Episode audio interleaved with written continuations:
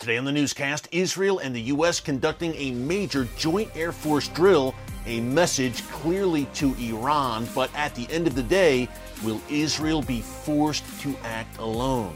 Get my take next.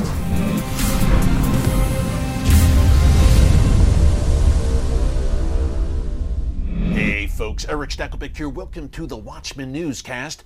Israeli fighter jets in Nevada. Don't be surprised, several Israeli F-35 fighter jets will be flying over the U.S. mainland over the next several days as part of a joint Air Force drill with the U.S. Air Force called Red Flag Nellis 23-2.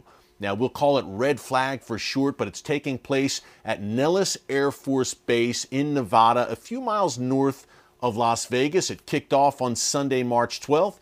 It will last through Friday, March 24th. And folks, again, it is a major drill, undoubtedly a message to the Iranian regime as Israel continues to warn Iran about its nuclear program and that Israel will take all necessary measures to eliminate Iran's drive for nuclear weapons. But will Israel be forced to act alone? We're going to break that down today, plus a few more details about this major joint Air Force drill with the U.S. But before we get into it, we talk a lot here on the newscast about Israeli innovation and how Israel is blessing the world with amazing scientific, high-tech health and medical breakthroughs. Well, BioHarvest Sciences is one Israeli company that we love here at The Watchman that's on the cutting edge of improving the daily lives of people around the world. They've introduced an incredible product called Vinia, which is now Israel's leading blood flow superfood.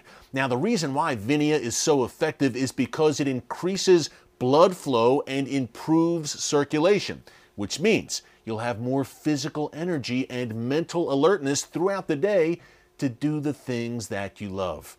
Vinia significantly increases the dilation of your arteries, which means more oxygen and nutrients get to your brain, your heart, and other tissues that support heart health. Folks, there's really nothing else like it on the market that I know of.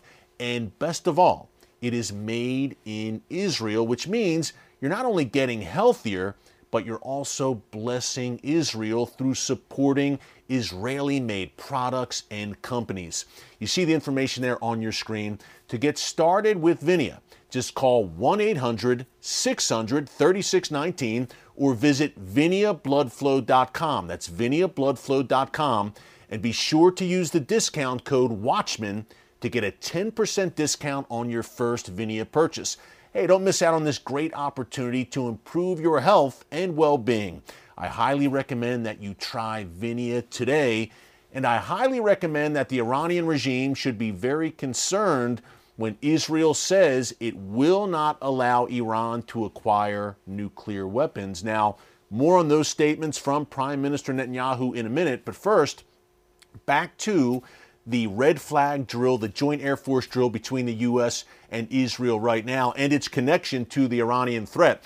Now, the first Red Flag exercise took place way back in 1975. It's been an annual thing where the U.S. looks to strengthen its military ties and alliances with its European allies. Israel obviously works very close with NATO, Europe, and the U.S., so it's a natural fit for Israeli fighter jets, several of them, F-35s, to take part in Red Flag this year in 2023. Now, again, it's out of Nellis Air Force Base in Nevada, and what they will be practicing, U.S. fighter jets and their Israeli counterparts, fighter pilots, number one, flying at low altitudes, flying at long distances, great significance there. In a minute, we'll break that down as well. And then perhaps most crucially, mid-air refueling. Now, Israeli planes will refuel American planes in midair and vice versa. They will also, the U.S. and Israeli Air Forces together, work on hitting targets, etc. Again, folks, a pretty wide-ranging Air Force drills lasting over 12 days. But let's backtrack to the distances and the mid-air refueling. And we said at the top, look, clearly a message to Iran. Folks, number one, Iran lies some 1,200 miles from Israel. It's a longer distance than Israeli fighter jets would usually travel, although over the years, reportedly, we've had Israeli strikes in eastern Syria along the Iraq border. Iran, again, that's a long distance, 1,200 miles, which brings us to the second point, mid-air refueling. Now, it would seem that Israel would, at some point, Israeli fighter jets on their way to Iran or on their way back, that they would need to refuel because, again, it's such a long distance.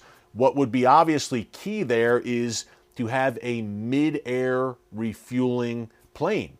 Now, the U.S. has these, and they are selling them to Israel, but here's the catch. Israel isn't set to receive 4 of these refueling planes until 2025. From the United States. Israel wants to expedite that. So far, the U.S. government, the Biden administration, has been reluctant to do that.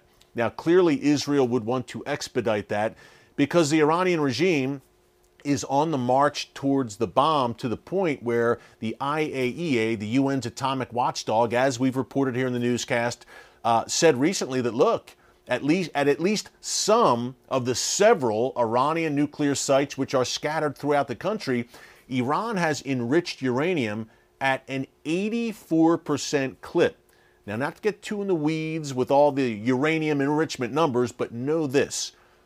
To develop the bomb, to develop nuclear weapons, you need to enrich uranium at a 90% clip. Iran's at 84%.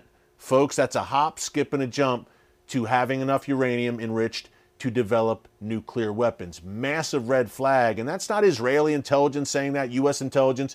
That's the IAEA, the UN, which has taken great pains essentially to appease the Iranian regime at every turn. We reported last week here in the newscast even that Rafael Grossi, the head of the IAEA, the International Atomic Energy Agency, again, it's the UN's atomic watchdog, he said that, and I quote, "Any military strikes against nuclear facilities are outlawed." A message to Israel, clearly, from the head of the IAEA telling Israel, don't you dare strike Iran's nuclear facilities. He made this comment, of course, after a visit to Tehran where he met with Iranian regime officials. But I hate to break it to Mr. Grossi, and Israeli Prime Minister Benjamin Netanyahu responded right away to those comments. Israel is going to do what it feels it needs to do to protect the world's one and only Jewish state. And folks, with Iran, again, upping those enriched uranium numbers, continuing to harden these nuclear sites, deep underground, harder targets, more and more, Israel is certainly getting antsy, I guess is an understatement. Benjamin Netanyahu said recently, common sense here, the longer we wait, the harder it gets. A harder target, again, underground, hardened, and Iran building up its defenses around these nuclear sites. It's great that the U.S. and Israel are conducting these joint Air Force drills, and this follows, of course, back in January, the largest military drills ever between the U.S. and Israel, called Juniper Oak. Those drills took place in Israel, but when the rubber hits the road, Joe Biden says he wants to prevent a nuclear Iran, certainly says all the right things, but when the rubber hits the road, will the Biden administration really be side by side with Israel confronting this Iran nuclear threat? Folks, I'm sad to say, I don't think so. I think Israel will be forced to act alone, perhaps some kind of under-the-radar assistance from Sunni Arab nations. We'll see how this Saudi-Iran restoration of ties affects that, as we've reported the last few days on the newscast. Check that out in our archives if you missed it. Can Israel still use Saudi airspace to strike Iran? Was that the plan in the first place? We don't know, but what we do know is that Israel has been preparing for a potential strike against Iran's nuclear weapons program for years.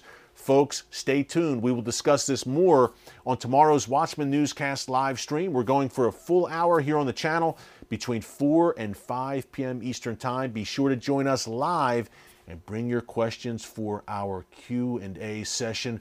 Until then, thanks so much for joining us here on The Watchman. God bless you, and remember, never hold your peace.